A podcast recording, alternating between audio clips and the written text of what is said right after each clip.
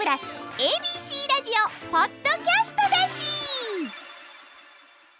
近藤夏子と北村新平の夜なすいリターンズ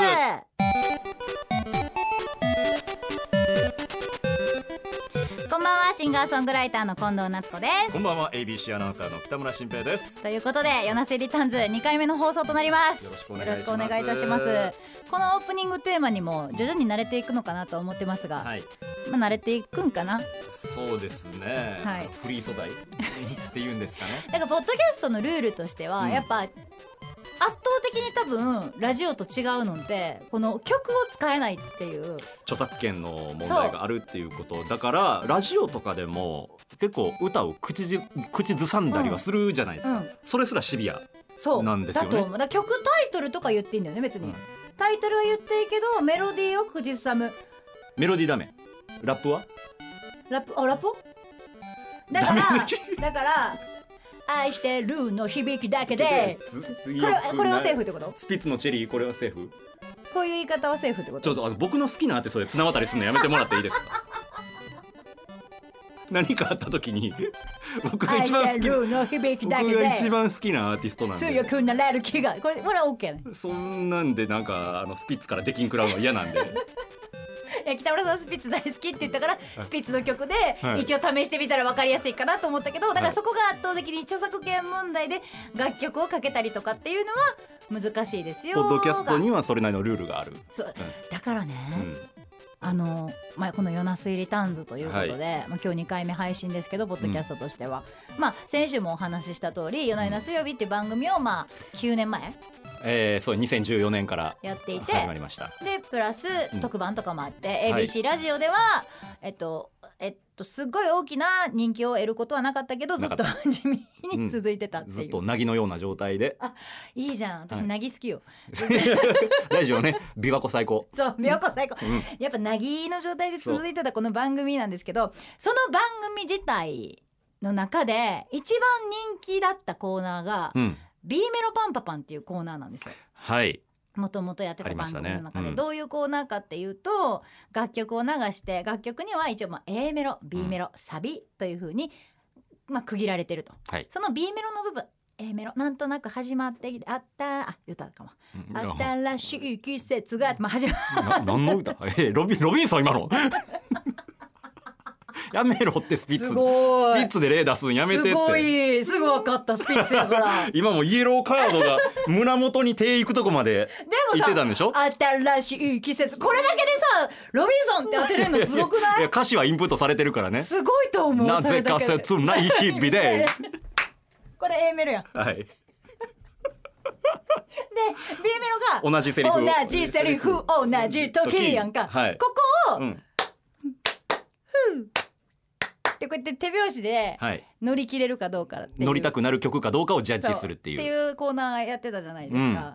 そのコーナーが、まあ、この「リターンズ」ポッドキャスト番組ではできないんじゃないかっていうのそがっか。ちょっとしたざわつきはい、でうん、どうする？やる？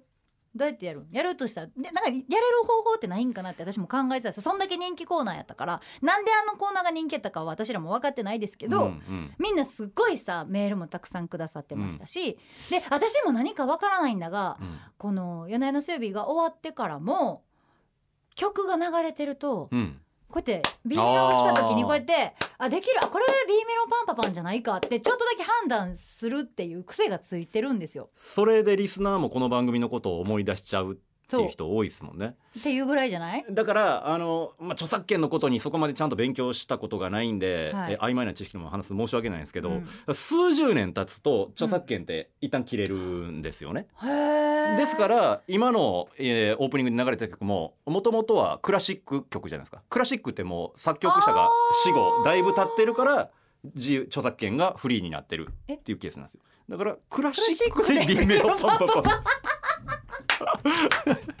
タラランタラランタンタンタンタララランタンタンタラランタラランタラタンタンタンタンタン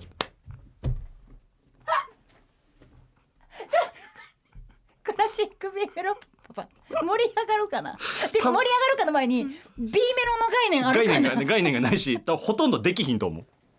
いにしえの中世の人たちは絶対宮廷でそんな盛り上がり方はしてなしてなかったと思うよ。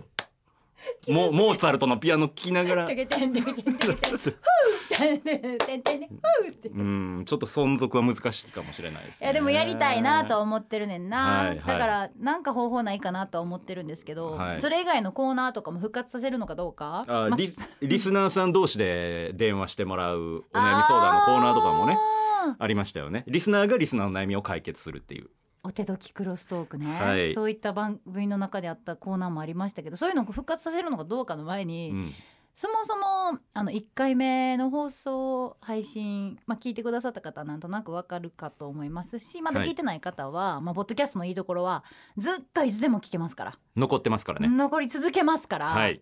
残り続けんねんで。嬉しいねこれえは嬉しい？えああでもそうかラジオのいいとこって通り過ぎたらもう戻れないっていうとこでもあるもんね、そうだよ。はい、だからこそ好きなこと言えるっていういや私は別にいいです。私意外とあの、うんそんな失言まあたまにあるけど北村さんの方が他番組でやってるアナウンサーの顔とうん。違う顔が出がちやからこの「夜な夜な」という空間「夜な水」という空間で。ね。ABC ラジオもありますけどテレビもあるんで、僕でしょ土曜の朝の情報番組もやってますからテレビではねテレビでそれもやってるし、うん。ABC ラジオの方で大御所の方とご一緒しもしてるわけじゃないですか、はい。い知らんで残んで。やーちょ怖いね。ここれもデジタルタトゥーの一つに そされてしまうんかな。ポッドキャストの中で言った失れはあ言が。の自分次第や。ん自分が言わんかったらいいだけのことやから。ちょっとあいうえお順で全部書いてくれ。言ったらあかんこと今更？アナウンサー歴何年でしたっけ？16年目に入って16年目の人がああいう順にちょっと出現したらあかん言葉書いてくれへんわやばいけど。だから自由な感じで喋れてもう聞き直せへんからね言っちゃえっていうのもなんかね自由な空気の、まあ、だからいいとこでもありうん。悪いとこでもあんねんけど、先週の放送もまだ聞ける、ん。先週の放送聞いてない人はもう一回聞いてほしいですし、うん。聞いた人は分かると思うんですけれども、なんとあの皆さんからのお便りのメールアドレスとかを紹介せずに1回目終わっているという奇跡が起こっておりました。お便りが欲しいんですよね。いやあのポッドキャストってある意味、うん。さっき言ったみたいに全部残るから、うん。いつどのタイミングで聞いたってうん。面白いっていうのをちょっとだけ意識まあごめんなさい。私ポッドキャスターなんでちょっと語らせていただきますけど。言ってる人一人じゃない？ポッドキャスターって言ってる人。言い続けるけどな。なので言わせていただきますけどいつ何時聞いても楽しい番組とか、いつどのタイミングで聞いたって刺さるっていう意味で言うとねはい。やっぱりリスナーさんからのメールを紹介してそれに対応したりとかうん。っていうのってなんかわかんないですけど世の中の流れとかも含めてね時事ネタとか持ってきちゃうと全然違うタイミングで聞いたらわけわかんないでしょ、はい。だってこれ変な話2年後にも聞けるんだよ。そうですね。で2年後に聞いた時にさじゃあなんか今の時事ネタを喋ってても話変わってきてるわけじゃない、はい。だからそういうのもちろんしてもいいんだけどそうじゃない部分で言うとリスナーさんからのお便りとかってすっごい大事なの。それを紹介してる番組とかっていうのは本当どのタイミングで聞いてもやっぱ人の悩みとか、うん。人の今の状態の報告だったりとか感想っていうのはいつ聞いても。ちょっと前のめりになれるのよ。時間が経ってもそれの味わい深さもあったりするし。で自分の聞くタイミングによって、うんうん。例えばじゃあ今私は結婚してないけれども2年後結婚してたとして、うん。いやしときたいわさすがに。うん。まだ言ってるそのだって2014年から言ってたもんねそれ。今年の目標結婚するって、うん。なんかし習字で書いた覚えもあるわ、何回も書いて、まあでも2年後してたいわ、うん。で独身の私が聞く既婚者の方のお悩みと結婚した私が聞く既婚者の方のお悩みって聞く、うんさと捉え方が違うでしょ、はい。で2年後も聞けるってなったらそういうリスナーさんからのそういうお話とかって。大事なの。なるほど。じゃあなおさら宛先読まないといけなかったわけですよね。ラジオ番組も好きな人集まってるけどポッドキャストってもっとより一層好きな人が集まってる感ああ確かに。トークが好きな自分から聞きに行くもんね。そううん。そうなのよ。タップしないと絶対再生されないのよ。ラジオやとその時間につけた偶然やってる番組偶然話してる内容を耳に入れるけどうん。ポッドキャストやったらそれこそうん先週近藤さんが言ってたタイトルを見て、はい。今の自分に合う話題を自分から主体的に選びに行きますもんね。拍手出ました。ポッドキャスターちょっとだけ近づいてきてるから。もうちょっと頑張ってこの道のりの先に誰かいる？他に。す 近藤さんの背中しかないですけど今のところ。ちょっとずつ分かってきてでも本当そういうことなんですよ。そうだね。うん。よりこう聞きに行く温度がそう。高い。高いから、だからこそ一回好きになったら離れへんっていうのもあるから大事にしないと。リスナーさんを大事に私はしたい。したい。本当に。と思ってるから、うん。何やったっけ？で宛先を 読もうって言ってから何分経ってんの？えー、ABC ラジオポッドキャストの限定配信期間限定ではありますが、はい。お便り募集中でございます、はいえー急に懐かしいコーナーのお便りコーナー募集するかもしれませんので、はい。そっちも聞き逃してほしくないですね、えーファクシミリは？ファクシミリもやんのポッドキャストで。ポッドキャストポッドキャストってファククシミリ？ポッドキャストで今までファクシミリ聞いたことないかも。ラジオでは当たり前のつもりですけど。やろうやろう。ファクシミリはあの年配のポッドキャストを聞く人も私はどんどん増やしていきたいので。本当に、えーファクシミリは、えー大阪零六六四五一の一千番。零六六四五一の一千番。メールの宛先はアルファベットでよなすいアットマーク abc 一0 0 8ドットコム。y o n a s u i アットマーク abc 一0 0 8ドットコム。はがきの宛先は ポッドキャストにはがきって届くんですかね？やるんだ。あやろうやるらしいわ、はい。あんま聞かんでポッドキャスト。はがきの宛先はうちでいいんで ABC ラジオでいいんです。よ。はがきの宛先は郵便番号530の8004 ABC ラジオヨナスイリターンズまでお送りください。でもまだこれ言い慣れてもないのが、うん。あのー生放送のラジオの感覚で言ってるから、はい。宛先丁寧にゆっくり2回読んでるやん。ポッドキャストって何回でも聞き直せんのよね。別にこんな私も思ってた。なんか丁寧やなと思ってたけど。まだまだポッドキャストの方にダメだね。まだまだやっぱポッドキャスターへの道は遠いな先輩よろしくお願いします。みんなほんまにめっちゃ焦れでメール。ほんまやね。メールはヨナスやっとマーク ABC 1 0 0ちょっとかまで。つってもう行くぐらいのスピードやから今後もご指導のほどよろしくお願いします。えー、ツイッターはハッシュタグ ABC よね。慣れてないねんな。イーロンマスクと近藤さんぐらいちゃう。X なって言ってんの。えー、ハッシュタグ ABC よなよなでございます。ABC よなよなこの ABC よなよなっていうハッシュタグも本当に毎回盛り上がってくれていて、はい。でこのさポッドキャストで言うとさリアタイとかってあんまり多分ないそうよね。そうなんですよ。もうポッドキャスターからまたコメントさせていただきますけど、はい。リアタイはあんまりみんなそんなに重視してないんですよ。ほんま自分のリズムに合うタイミング。でラジオっていうのはリアタイを結構大事にしていたりとか、うんうん。そのリアルな時間に一緒の時間空間を楽しむことによってその X であとえっとポスポストしたりとか あれ誰が慣れてんの？ほんまにみんなリツイートとかもうあリポストですそれもリポストになってるアルファベットになってよりわからんくなってるしな。リアルタイムで楽しんでるのをみんなで一緒に分かち合うみたいなのがラジオのねまあ特権ですよあれは、はい生放送の特権ですけれども、はい。ポッドキャストはそういう感じではなくてうん。自分の好きなタイミングで自分の好きな番組を聞くっていうことですが、うん。この「ハッシュタグ #ABC 夜な夜な」だけはちょっとあの感想は随時あのえっとポストしていただきたいな 慣れてないやん。でも見てるよ。見てる。本当に。ほんまに見てるよ。ハッシュタグ ABC 夜な夜な、うん。番組終わってからも正直ずっと見てる。いやそうやねん、うん。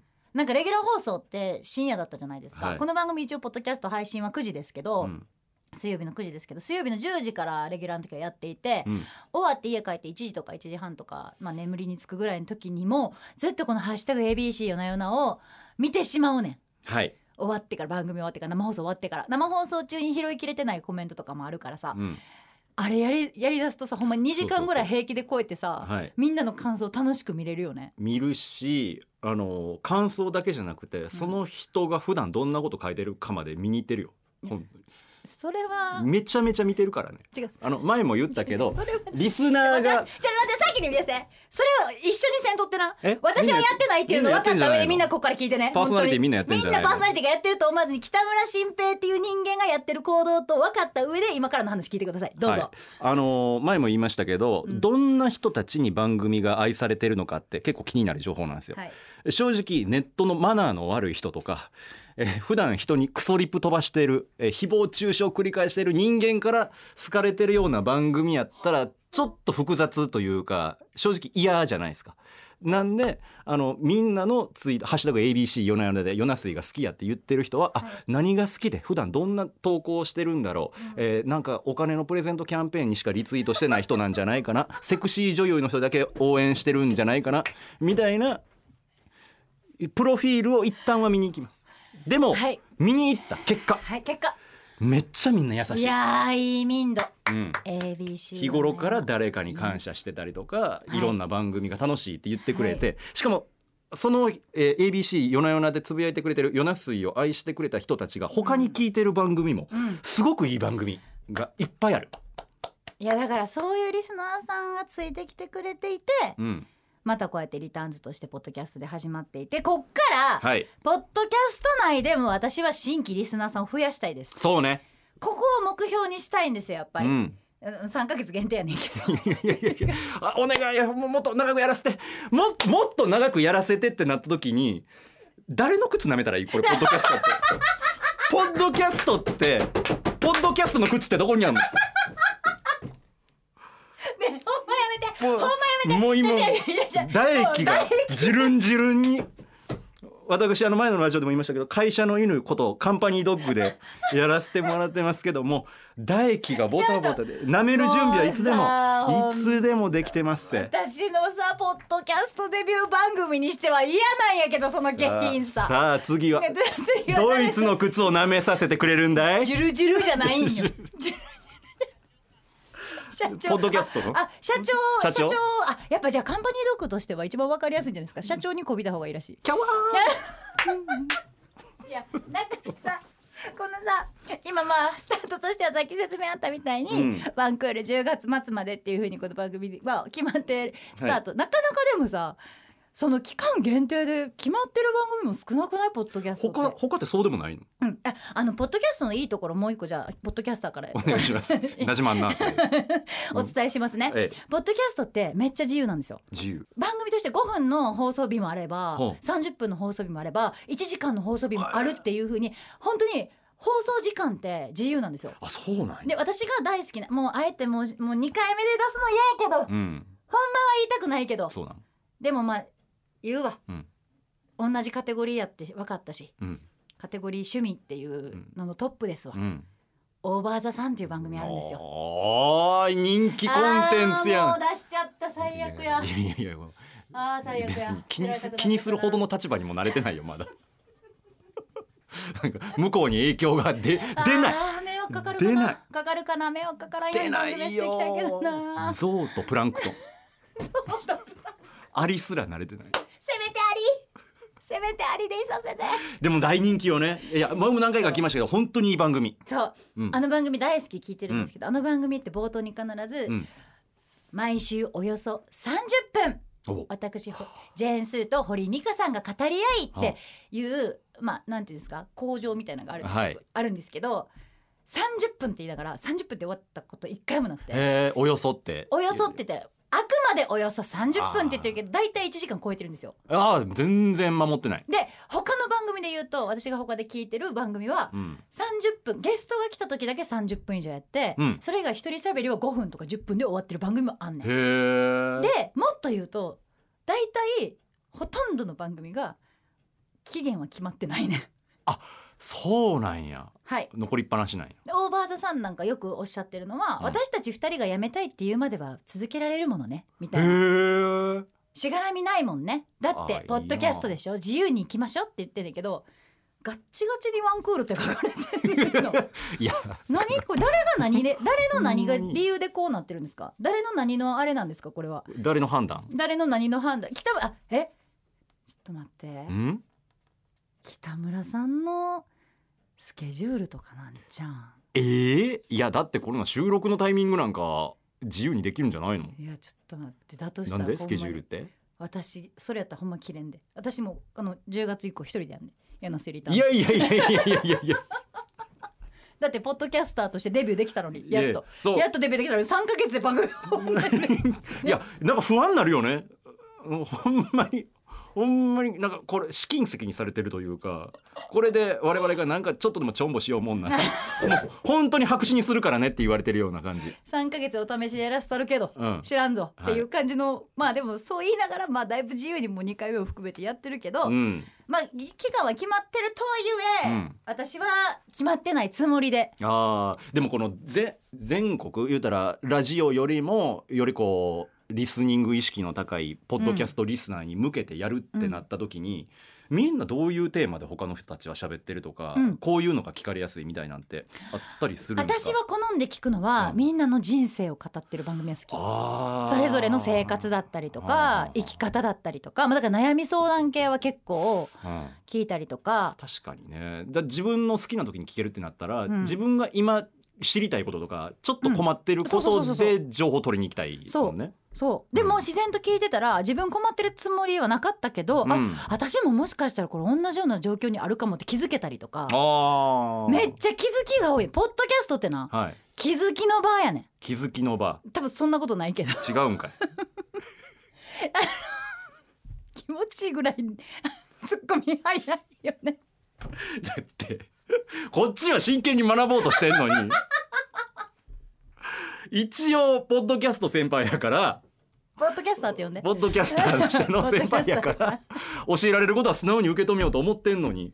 すぐフラフラ蛇行するから。え っていうパターンか、うん。もしくは何にも考えずに聞ける芸人さんの2人のトークとかはいはは結構そうやねんけど、あー確かに夜中にポッとつけて眠るまで聞き流しておきたいとかも日もあるかも。だからああはいはいはいはい、ははい。い、はい、ポッドキャスターいいあのあれ思いつきました。例え。はい、あのー芸人さんたちのラジオのオープニングばっかり集めてる感じかも。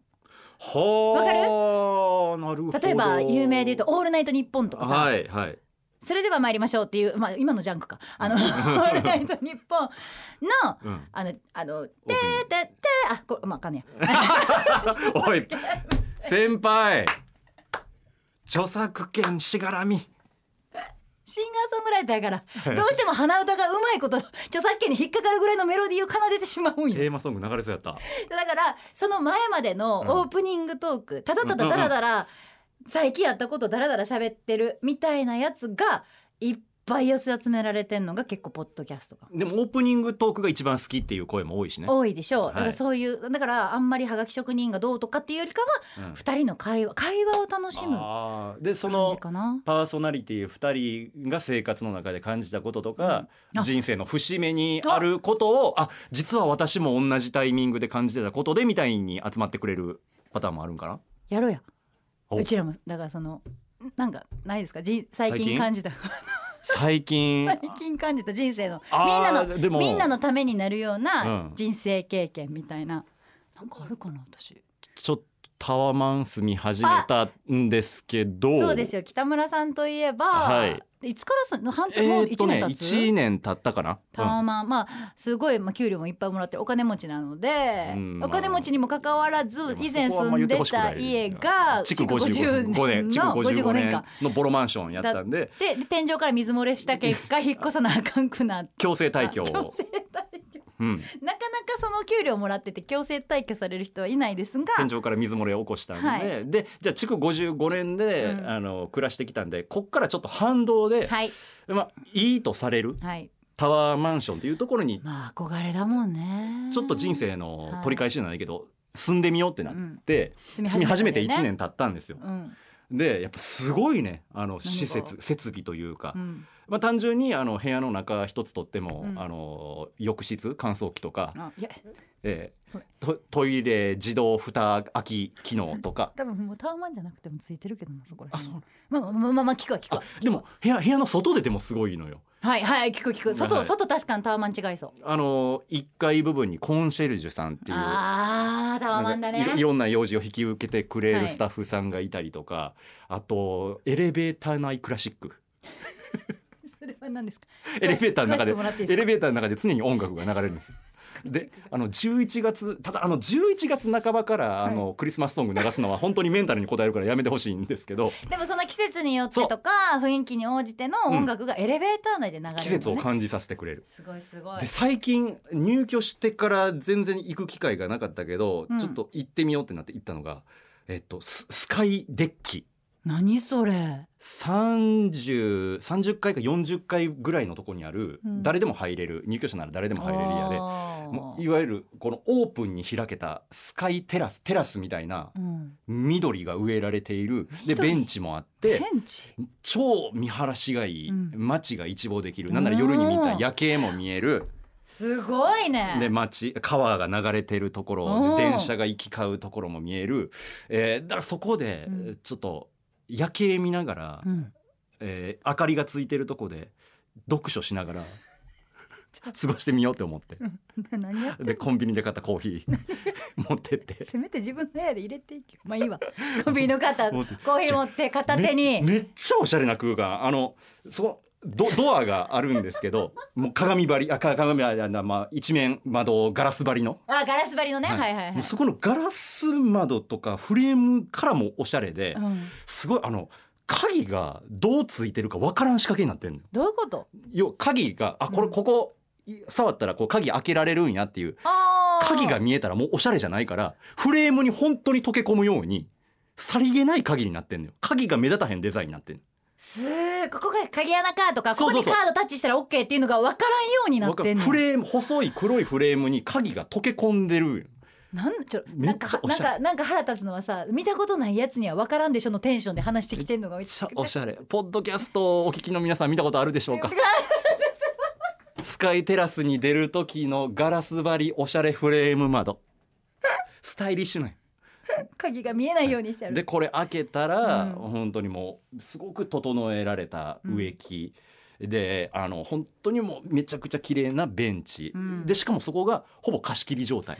すごい。でも自由に使ってはいいんだもんね。自由に使っていい。タワマンに住んでる人。はで大阪の夜景、うん。えーでそこで間接照明を明かりにしながらちょっと小説なんかも読んで,、うん。で美味しい、えーコンビニのコーヒーをそこだけ急にすすり急急にそこだけ庶民なよな。そのな なんていうの？あの生ききれてない感そのタワマンタワマンに住んでるタワマンマンとして生ききれてない感でが出てる。セブンイレブンのあのキリマンジャロのちょっと,、うまいよ。ちょっと2 3 0円上乗せしたやつで美味しいよ、すすっててでも超優雅な時間をうん。過ごしたのよ、うん、でも過ごしたはいいもののものの、そのスカイテラスの利用に慣れてなさすぎて、はい、じゃあ今度そのスカイテラスから中に入ろうとした時にあのおしゃれフレームの鍵の場所がマジでわからんくなって。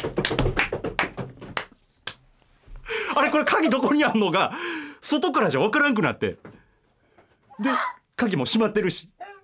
ずっと一人で。もう。そうそう。あの皆さんこれちゃんとちゃんと聞き直してください。これねずーっと一人なんはい。です、スカイテラス誰もいない貸し切り状態やから ずっと一人であの鍵がどこにあるかもわからないままほんでパントマイム状態で。そうかあの 鍵がどこにあるのかを。でも手探りで窓ガラスにペタペタペタペタ手当てながら、パントマイムタワマンマンはい、夜中の9時に。不審者まっしぐらですよめっちゃおもろない。都会のど真ん中夜景綺麗なところでさ 男がさアラフォーの男が一人さ入り口のさ鍵わからんくなってパンと。ライブして。でどえどっから入ったっけ？どっから入ったっけ？って分からんようになってようやく手探りで鍵さ探り当てるまで本当に15分。あだから、うん。この番組を人生の情報としては、うん。スカイテラス使うのはいいけど、うん。帰りの鍵わからんくならんようにに。気をつけてね。はい、入り口はちゃんと確かめておきましょねうこういうテーマで合ってる？ね誰の何のためになんの？今の情報がうん。誰かの何かのためになってるとは思えないんだ状況がだいぶ限定させすぎたから。だこれ、ね、もももっと情情報としてはもっと抽象化させないと、はい。はい。えー帰る場所に迷ったらとか、うん。あああうんそうかえっ、と帰る場場所所にに迷っ迷ったたら。迷ったから？どどうやったらみんなに抽象的になる？帰る場所に迷ったか迷っら、たから？えーえっと。来た道を引き返すにはとか。多分無理やと ただただ単にえっと夜独身のアラフォー男性がが生きてうん。タワマンのスカイテレス使ったら帰り道わからんくなって パントマイム状態になったっていうだけの話です。あーこれ同じくスカイテラスでポッドキャストを開いてる人とかいたらためになるかもしれないね。いやならへん。なんか私が思い描いてたうん。ポッドキャストデビューとしてうん。全く違う方向に どんなんやりたかったの、なんか、うん。本当に嫌なんだけど今。えー、なんでやねんな。私ちょっと本オーバーザさんもこういうことじゃない違うもう本当に真面目に、うん。真面目に話させてほしいねんけど、うん。こういうんじゃないねん。え？なんかもうテンションとか、あのトーク内容とかそういうのをひっくるめて全部私が行きたくない方向に行っていて、ちょっとなんでよ。じゃあ「ヨナスイ」っていうので、うん。ポッドキャストをやらせてもらえるって聞いた時から、うん。嫌な予感しかしてなかったんやけど。いやいやおしゃれな番組なんじゃないの？だいやだからそのおしゃれさとかも結構うん。ポッドキャスト大事なのよ。ってスカイテラスってワード出たやん。いやワードだけやねん。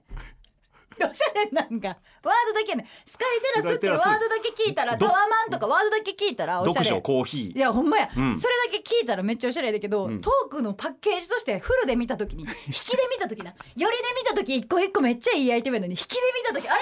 こんな番組やったっけっていう、ーこんなロケーションやったっけみたいになってるから難しいですね。私だって立ち上がって笑ったりとかしたくなかったもん。あオーバーザさんではそういうのじゃないんや。そう。いやオーバーザさんも大きい声で笑ったりとかするし、であももう一回じゃあもうちょっとポッドキャスターからいいアドバイスとしはいて教えてあげるんだけどこれはラジオにしてもそうやしポッドキャストにしてもそうなん。共通点なんですけど、やっぱ喋ってる人たちがどれだけ楽しそうかっていうのは大事。おおはいはい。それも確かにラジオでもそうよね。で意味わからん身内の話で盛り上がってても、聞いてたらなんかわからんけどこっちもつられて笑っちゃうみたいな。わかるわかる。変変にこう寄り添おうとしすぎないぐらいの方が聞こ聞き心地いいんですよね。そこに関しては、うん。夜な夜な水曜日この「夜な水リターンズ」は今の話も全部うん。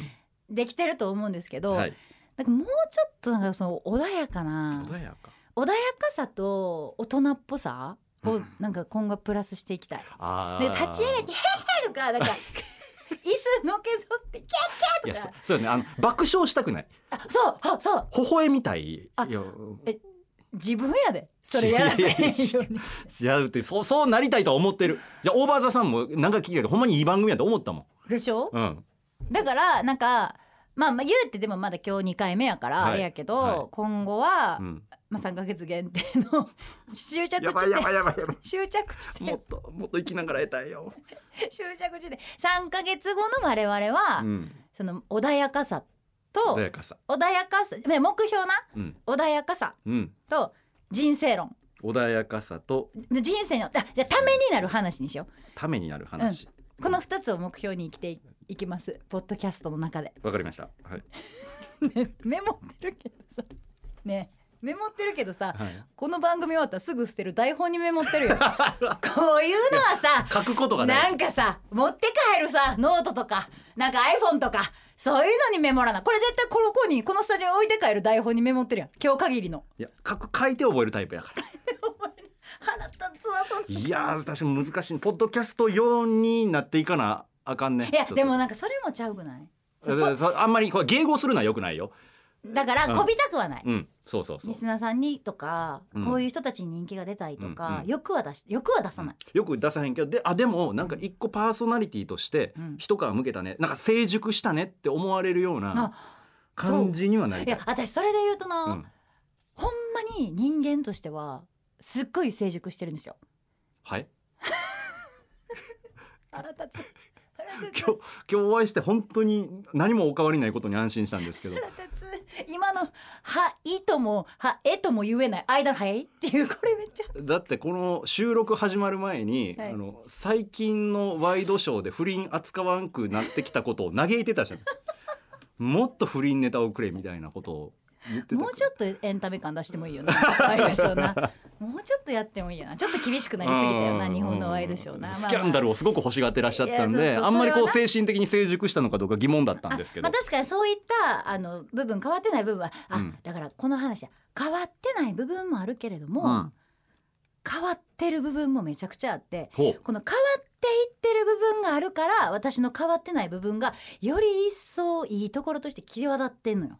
うん全ピンときてる。今んとこまだ2回やって見えてきてないこんなに対面でっ喋っててこんなに伝わってないことあるんかっていうぐらい何にも伝わってない。のが伝わってきてる。いやでもポッドキャストもいろんな番組聞いてたら、はい。それこそ世間で見たら私の意見って少数派だったり、うん。私の幸せのなり方ってこれで合ってんのかなっうんていうことを周りからしたら変には思われてるけどでもポッドキャストのパーソナリティはそれを肯定してくれたりとか、はい。そこになってちゃんと居場所があるよっていうのを言ってくれてたりするやん。する。そういうのやりたい全然そんなことなかった。今日のトーク自分で覚えてる？え？だから。心の底から言える。誰が言うてんねん だからあの無鉄砲に外に出ても帰り道をちゃんと持っておくことが心の戸締まり。スカイテラスで迷った。帰れんかった話を心の戸締まりとか言うのに持っていこ心の窓枠。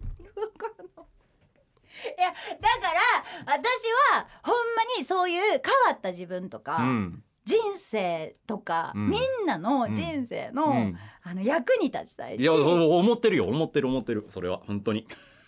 立ちたいよね。立ちたいし、うん。ポッドキャストで番組をするのであればそういう自分を見てもらえる番組にしたいって思った。間違えたもんしたかった。したい過去形そういう番組にしたかったけど、うんヨナスイリターンズはちょっとわかこの先。なんかだからなんかもっと暗い話とかしたい。あー意外にあんましてこうへんかったもんね。やしラジオとかテレビでそういう話ってすんなって教えられた方やから、でそういうラジオとかテレビとかでもしちゃダメなような、うん。暗い話とか取り扱ってない話とかもしたいしうん。もっと言えば北村さんっていう人は、うん。本当はどうなのかっていうのももっと知りたい。でもそれ意外に話す場なかったかも。ラジオラジオって、うん。本音を話してるメディアって結構言われがちやけど、うん。まあ、パーソナリティもよると思うけど、うん。本音に聞こえるような喋り方をしてる部分ってあるじゃないですか、はい。あんまり人が言わないようなことを言えば本音っぽく聞こえるから。ね、大丈夫。ラジオもやんねんで今後。あそっか。そんな全部。おい。知らんでなんかもうポッドキャストだけの人間になったぐらいの中でラジオってそういうもんじゃないですかって言ってますけど私北村さんのラジオもたまに聞きますけど、はい。今日も本音っぽい上辺喋ってんなと思って聞くけどさ。いやいやそうやってあんなラジオラジオ本音で喋ってるとかラジオは寄り添ってくれるって言ってるけどあれほんまか？そうか？ラジオってより寄り添わへんとこがよくない？そう。で自分と関係ない世界と遠いところにあるけど遠いところの人が同じようなこと言ってるからなんか楽しいみたいなとこあんのになんかほんまに。よ寄り添いましょうみたいなことを一辺倒で言ってるラジオってあんま信用ならんねんな。知らんでほんまに。え今後仕事しに行くなの自分ですよ。ラジオリスナーはポッドキャストあんま聞いてないっていうでもでもね、ポッドキャスターからのコメントもう一回ここでお話しますけど。頼りになるなポッドキャスター。そうやねあそう。ラジオから流れてくる人ってあんまいないね意外に別なんかな。それ別やと思って喋ってていいと思う。あそう、うん。あほんじゃ。ラジオで聞いてる人が全員こっちに来てるとは思わなくていいと思いまあすだからいいとこもあり悪いとこもだから新規もらやっぱり獲得していきたいし、私は、ラジオのリスナーさんだった人ポッドキャスト行ったからって離れないでほしい、本当にあなた方の後ろ盾ないとほんと我々丸腰なんだから、それで言うと「夜な夜な水曜日」をずっと聞いてくれてた人にしとっては、うん、今日のこの第2回目の放送で私は確信してることがありましてはい。夜な夜な水曜日好きだったリスナーさんが好きな北村新平はここで聞けるぞ。いやそうじゃないとこもあった方がいいかもな。今日の北村新平はそんなつもりじゃなかったおしゃれな話するつもりもうあのラジオの仕事を辞めるつもりでここに違う違う違う違う違う違うよ。そのどっちかを切り捨てるわけじゃない。二刀流。お大谷翔平ぐらいのそのラジオもポッドキャストもいけるっていうところでいかないと。私それ嫌いなんですよ。大谷翔平に釜かけて二刀流っていうやつら。いやいやいやいやほら。何でもかんでも何でもかんでも2個ね。二個手出してること二刀流って言うでしょ違う極めてこそ二刀流やから。あそうか。極めてないのにそうかじっただけじゃダメ二頭思うの一頭得ずっていう、ん。そのあのあれあれことわざ？うん四文字熟語二と思うの糸もやつことわざですよことわざをうん。忘れて、うん。大谷翔平の二刀流ばっかりみんな今そうやって出すでしょ、はい。極めてから言えよ。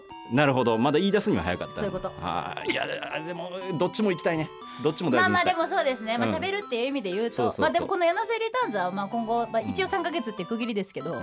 で今日ももうこれ終われっていう音楽流れてますけど、うん。まあ基本は自由に。やらせてもらいましょこれさ収録さ、うん。もうさ毎週やってもいいからね私は。うおえ毎週やってもいいからっていうの？週1で収録でもいいからね。ああまとめ撮りじゃなくても？私は全然いいですよ僕は2ヶ月に1回。4本撮りぐらいでまとめて。週1ちょっとペース頻繁じゃまあな。い今後のリスナーさんからのリアクションも含めてはい。あのポッドキャスト番組の中では一番メール多い番組ぐらいにしたいのあ私は。本当に？一番メールリスナーさんが参加しているよねポッドキャスト番組の中でもって言われるぐらいのそうね。リスナーさんからの参加率を高めたい。何何かで一番にはなってたいそう。し、うん。リスナーさんの力借りたいね宛先はさっき言った通りで。はい。宛先は いいよさっき言った通りででいいよもう。ファックシあそうかさっきあもう聞き戻せんねや。15分あたりで言ってたかな。慣れてないかなまだまだ。ついてきてよ。あ終わりです321はい終わります。はい